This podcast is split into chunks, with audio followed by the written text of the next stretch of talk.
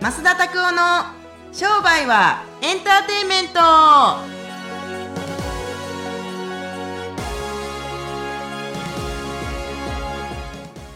Welcome to 商売はエンターテインメント。よよチューチューどこを引っ張りですかそれ？あわかりました。おい！みたいな感じですねはい怖いねもう。すごいびっくりしますからね人。あそっかそっか大体これあの多分イヤホンで聞いてる人多分音量急に下げますよ。びっくりします。こんなんなりますよね。はい。たまにねこう電車の通勤で聞いてたりとか車の中で聞いてる方も いらっしゃるんで。窓開けながら聞いてて。僕なんかね想像以上に声大きいらしくって。僕耳全然悪くないんですよ。はいはいはい。ただ声でかいよ耳悪い人たちって声でかいって言うじゃないですか。あなんか聞きますね。がなってるっつうかなんか「い やー!」言うて「ほんでよー!」言うても大阪ようおんねん天王寺とか安倍のあたりに「あー!」言うて。あそうなんですか？もうなんやろ。そんな大きい声で喋らへんくても絶対聞こえてる距離やけどなっていうのあんねんけど。はいはい。もうなたらとなんかわからへんけれども多分そういう人たちで昔ちっちゃい時とか、まあ、に多分今でもそうかもしれんけど多分家族で住んでたりしてても飯の取り合いで勝たないといけないから俺が取らみたいな、へえあこうかなり気を張ってる感じの。う。ん、ずではい。なんですけど僕まあすき焼き食べたことあるでしょ？あありますあります。すき焼き食べたことあるでしょってあるんですけど すき焼きの中で何が好きですか？すき焼きの中でですか？はい。豆腐です。おーいいとこついてくるわ。うちは兄弟3人いて、はいはい。上の2人が肉をむちゃくちゃ食うたからお。俺はネギとか、はい。風とか、はい。豆腐しか食べれなかったんですけど、はいはい。僕むしろ肉よりもそれが楽しみやから急がなかったんですよ。えー、あ結構でもねやっぱ兄弟って言ったらやっぱメインのお肉をガガガってね狙いに全然いかなかったですね。うん。びっくりするぐらいいかなかったですね。ちなみにこうやっぱその食生活がもともとやっぱ兄弟でも違ったことによって何かこう違いってあったんですか？兄弟との違いって。なんか以前にちょっと他の話でお聞きした時はやっぱり食べてるものが兄弟の中でもちょっとやっぱり違ってたから同じ兄弟で同じ環境でやったとしてもやっぱりこうまあ最終的にこうねうん。こういやらしい話収入の差が出てしまうとかこう全然違うような感じになるあーでもやっぱ出ましたね、うん。そういう差っつうのは。出ましたね、うん。あの野菜を食べてたからとかじゃなくて、はい。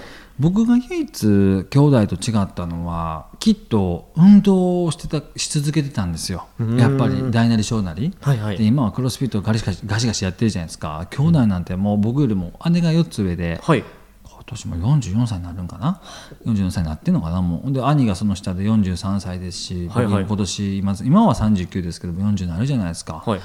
だからあもう多分これ流れる時はもう40になってるんですよ、うん。余裕で。でそんなんなんで野菜だったりとか運動だったりとかで変わってきたのかな、あとは上の2人は会う人って言ったら友達とか、はい。そのなんか職場の人くらいじゃないですか。僕みたいにこんななんか多方面に渡ってって言ったらちょっとあの上からですけど、でも東京に来て、はい。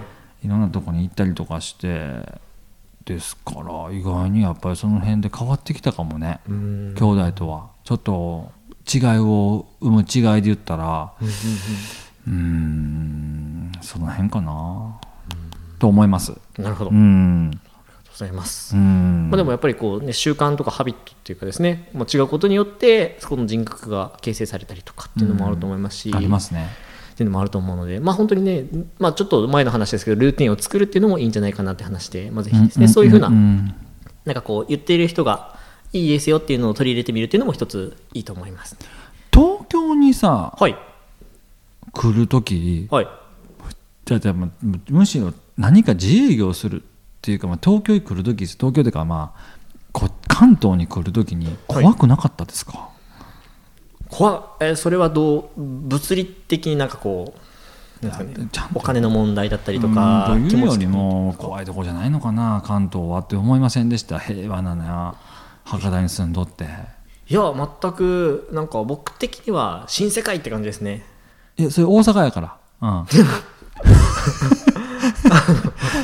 通天閣とかあるところやからえ？うん、そう。いや本当にいやでも新世界か。そうですね。やっぱりこう僕は正直言うとこう、まあ、やっぱりこう塾に通わせていただいたのであのなんていうんですかね。僕が知らないところに連れて行ってくれるマスが連れて行ってくれるっていうところであこんなとこあるんだとかえこんなすごいなんかこう景色がいいとこあるんだとかこんなとこにこのぐらいの収入になるとこんなとこに来れるんだっていうたくさんの夢を見させてもらったのでこんなとこに行ってみたいっていうのであなんかこう自分の収入も少しずつこう上がってきたとかっていーめちゃうのはくちゃいい話しますね。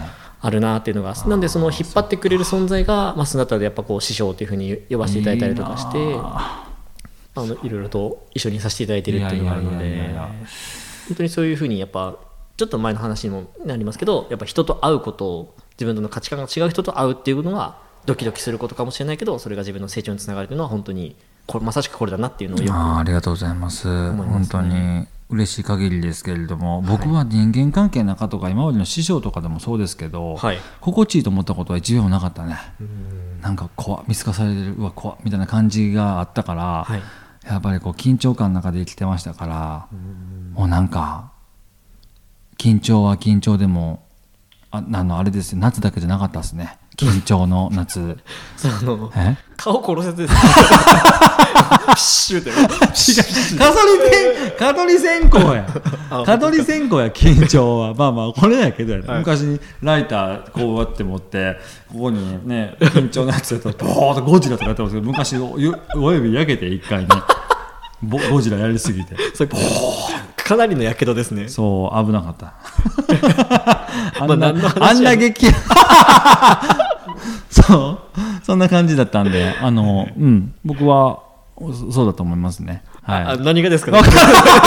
何の結果結果何がみたいな話何の話か覚えてないですけれども、はい、緊張感あった方が絶対いいですね。はいうん、って感じです。ありがとうございます。はい。はい、ちょっとすみません、オープニングが長くなってしまいましたけど、次のですね、え？ご質問コーナーに移っていきたいと思います。はい、今日ですね、森田先生からの、おお、来たねご質問で。す和義やろ？そうですはい。いいですね。はい。ようようですよ。そう、タモリや、これ。う ん言わないよ。春信やから。あいつ、あいつ春、あいつだ、あいつ春信やから。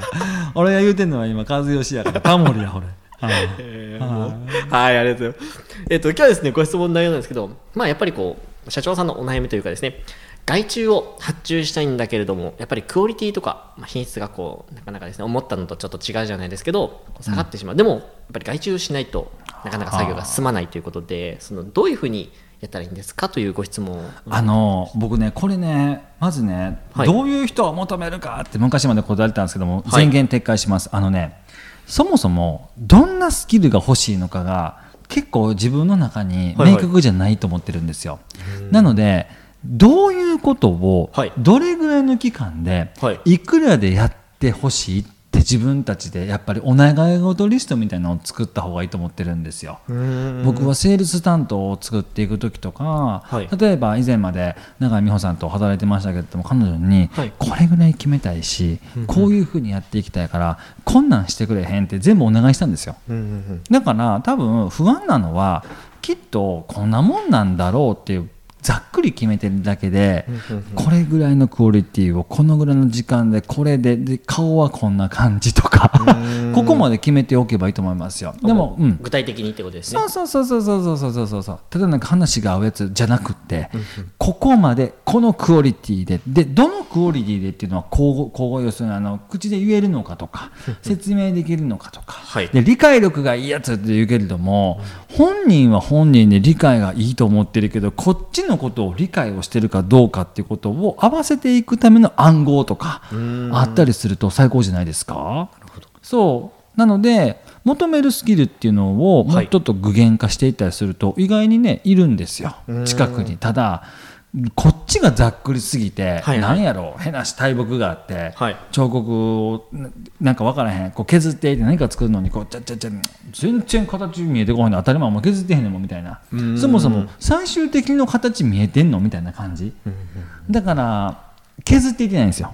実は残ったもの。例えばペルソナにしていっても一つペルソナという概念にしていっても、はい。あれっていうのは付け加えていくんじゃなくって今多くのある中でこれを削っていくだからペルソナの作り方はベレスイズモアですよ絶対。もう絞っていく絞っていくってことですね。画像編集っていうのはこのソフトを使ってくれて何日ぐらいで仕上げてきていって、この時代を使っていってこういう編集をする人たちが欲しいとか、それもいくら本当は業界標準金額はいくらだけれども僕にしっかり敬語を使ってくれて今までの3分の2の金3分の2の金額で1.5倍の速さでやってくれる何々君何々さんってことを勝手に作ったりすると面白いもんでそうやってアンテナが立つんですよね。潜在意識の中で潜在能力の中で,、でそれでこう一回インストールしたりすると街中で「うわいいやついるあいつや」みたいな感じでささやき聞こえてくるんですよ「あいつやとえ。最初はただや」言うて。そう。でもで聞こえてくるからはいはい。バッチリなんですよ。あのね頑張って探したらあかん。向こうから出てくるから。そう。それおい！って感じ。そう。それはですねあの呼び込みですそれは。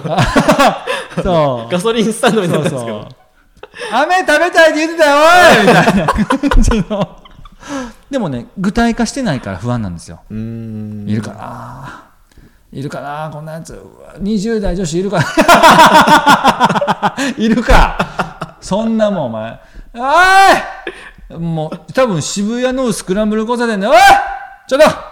あお前お前ら！って言うてるようなもんですよこれ。ちょっと大きいからもうちょっと細かく言ってって感じ。ー逆に細かすぎてもイライラするんですよ。だからここは譲れるけどここは譲れへんっていうこのオンとオフのところを決めていってニュートラルプラスアルファ15%のこっちに寄りになったりすると意外にねいますよね。でも多分僕新規収穫の時でもそうだと思うんですけれども、はいはい。多分集めれへんのはちゃんと誰が来てほしいって明確にお前が言ってないからじゃないのかって思います。うんまあ、発信してないから向こうもどう来たらいいか分かんない。体が痛い。あなたへどこの話してんねんみたいな感じじゃないですか、すいません。ちょっと玉が痛いんですけど たまたまですかね。うまいこと言うてみたいな感じになるじゃないですか。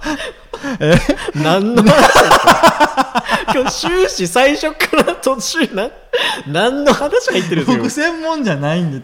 でもほらこれ体の痛みに悩んでるあなたへとかって言うじゃないですかとかって言うんですけれども、だからこれどうなりますかね？それたまたまちゃいますかね？玉だけにとかね。そうとかなるじゃないですか。はいはい。だからあのねいやいや求めてるんだったらちゃんと求めてるのを言葉にしていって文章にしていってって思うだけです、うんはい、なるほどですね。こうちゃんとリストというか必ずチェック項目をつけていってこの人変な話です上司が部下の子とかに。言うこと聞くやつが欲しいとかね、確かに言うこと聞いてるけれども言った通り動けないやつがいっぱい来るんですよね、雑魚みたいなやつが。わんさかわんさか。聞いてるんですよこうやってそれあの役をやってます。聞いてるけどできない聞いたことをちゃんとそすぐにできる子たちが欲しいだとかってき言うこと聞くやつだけでは多分ちゃんと神様お願い聞いてくれるかもしれへんけれどもできるかどうかは別やで。実行できるかどううかん。で感じ、はい。なので明確に伝えようって感じ、はい。なるほどですね、まあ、はい。そういうふうに期間だったりとか、まあ、やる内容の仕事量だったりとか、まあ、この金額っていうのをまあ明確にちゃんと決めていくことによってそういう人が僕決めてるから、はいはい。多分ポッドキャストとかも一緒にやってると思いますよ。あ本当ですか？そう。ピピってアンテナ立ててたんですか？そうそうそうそう絶対ある。ちゃんと話できて、はいはい。引っ張っていけてスキルアップできていってでなんか基本的に長くやってくれる人で長くやってくれても3年はやってほしいなとかコロコロコロコロ変わるんじゃなくってやっぱりパーソナリティというかなんかこうなんかインタビュアーが変わったりするとやっぱり雰囲気が変わるんですよね。うんでそれは別にいいんですよ。ただなんて言ってんですかね。あのーまた最初振り出しになるのがこっちとしてみたら、結構だるいんですよね。常に話することを新鮮に思ってくださって、はい。えーこの話今しますか？友達でもない。でなんかそんな疎遠でもない。はい。親友でもない。ちょうどいいバランスのあるいろんな話ができる人たちが欲しい。うん。男女を問わないけれども僕よりも若い方がいい。なぜかというとフレッシュな情報が絶対向こうにはあるからとか。で20 20代 ,20 代で決めてましたからねほん。でそうだからもう全て叶ってるんですよ。そうれは僕はかん求めたから。いやいやおめでとうございましたって俺が偉いね。バーカはい。はい。ピピで立てたところに僕はこうひょいひょいって言っただけそうです、ね、そうそうそうおいって言ってへんかな俺。本当ですか？そう。そんな感じで。呼ばれてる気がしたんですけどね。あでも、はい。多分きっとのやろうよって言って、はい。いもう一つ二つ返事で「はい分かりました」じゃないですか、はい。僕の中ではがっちり明確に決めてましたよね、うん。でも決めた通りのことをやっていってでたとえできひんかったとしてもここに近づけていこうっていう見えない力でぐいぐいぐいぐい押したり引っ張ったりしてましたよね。うん。プッシュプルですね。そうそうそう。ほとんどプルでしたけれども。はい。そんな感じです。僕が言っちゃいました。いやいやいやそんなことないと思いますありがたいことにですね。はい。はい。やりましたわ。はい。ぜひですね、まあ、外注の仕方、結構皆さんね、こう悩まれたりとか、まあ、自分の仕事をこうどうしても人に振らないといけない、自分の仕事がね、こうマンパワーじゃできないっていう時にやらないといけないこともあるんですけど、そういうふうに明確に決めるとですね、しっかりとこうよ人が寄ってくるというかですね、明確に決めることによって、向こうも決めやすくなるっていうのもあると思いますので、間違いないですね。ぜひですね、外注を発注したい時とかはね、間違いない。これみ見えてないですか 完全に手で見えてない間違いない。うんそう。鬼瓦みたいなけど。ぜひですねまたこういうふうに決めていただいて外注の方を頼んでみたらいかがでしょうか。本当そう思います。ははい、それではですね最後の質問コーナーに移って、あはい。質問コーナーじゃないですね。また質問コーナーやっちゃうところでしたね。おすすめですね。おすすめですね。おーいい音鳴った。はい。今日のですねおすすめはですね、おすすめの久しぶりに映画をお願いしたいと思います。最近いろんな映画もねたくさん出てると思うので。ミラクルズ・フロム・ヘブンの話はしましたか？あら初めて来ました。えーっと天国からの奇跡。はい。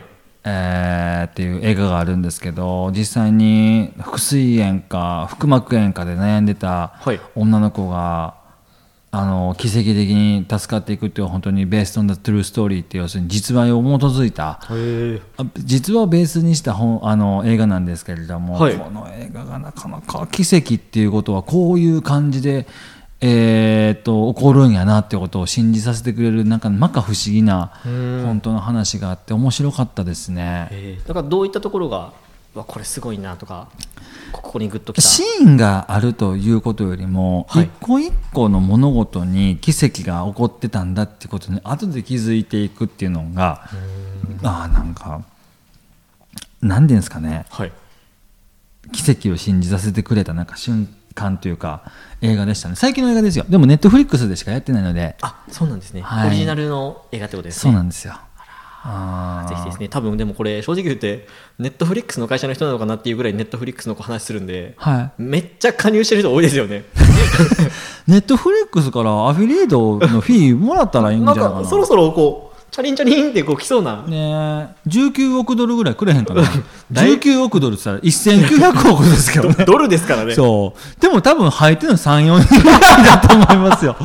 30004000ぐらいしかなってないよね多分いやねいやでも本当にねこういろいろとまあ本当に他の方でビル・ゲイツさんのやつだったりがですね、はいはいはい、はい、い。ろいろとお話もしていただいて。横流しですね。横流し、はい。い、やでも本当にそういうふうに映画から学ぶことも結構多いと思いますのでぜひですね今日の映画のタイトル何ですかねミラクルズ・フロム・ヘブンでミす。ラクルズ・フロム・ヘブンぜひですね、はい。チェックしていただければと思います。はい。はい。それではですね今週もポッドキャストを聞いていただきましてありがとうございました。はい、このポッドキャストですね、毎週火曜日に更新されますので、ぜひですね、最新のものを聞きたい方は、あのー聞いていただければと思います。はい、それではですね、今週もこれで終わっていきたいと思います。おます。はい、これで終わっていきましょう。はい。また来週お会いしましょう。さよなら。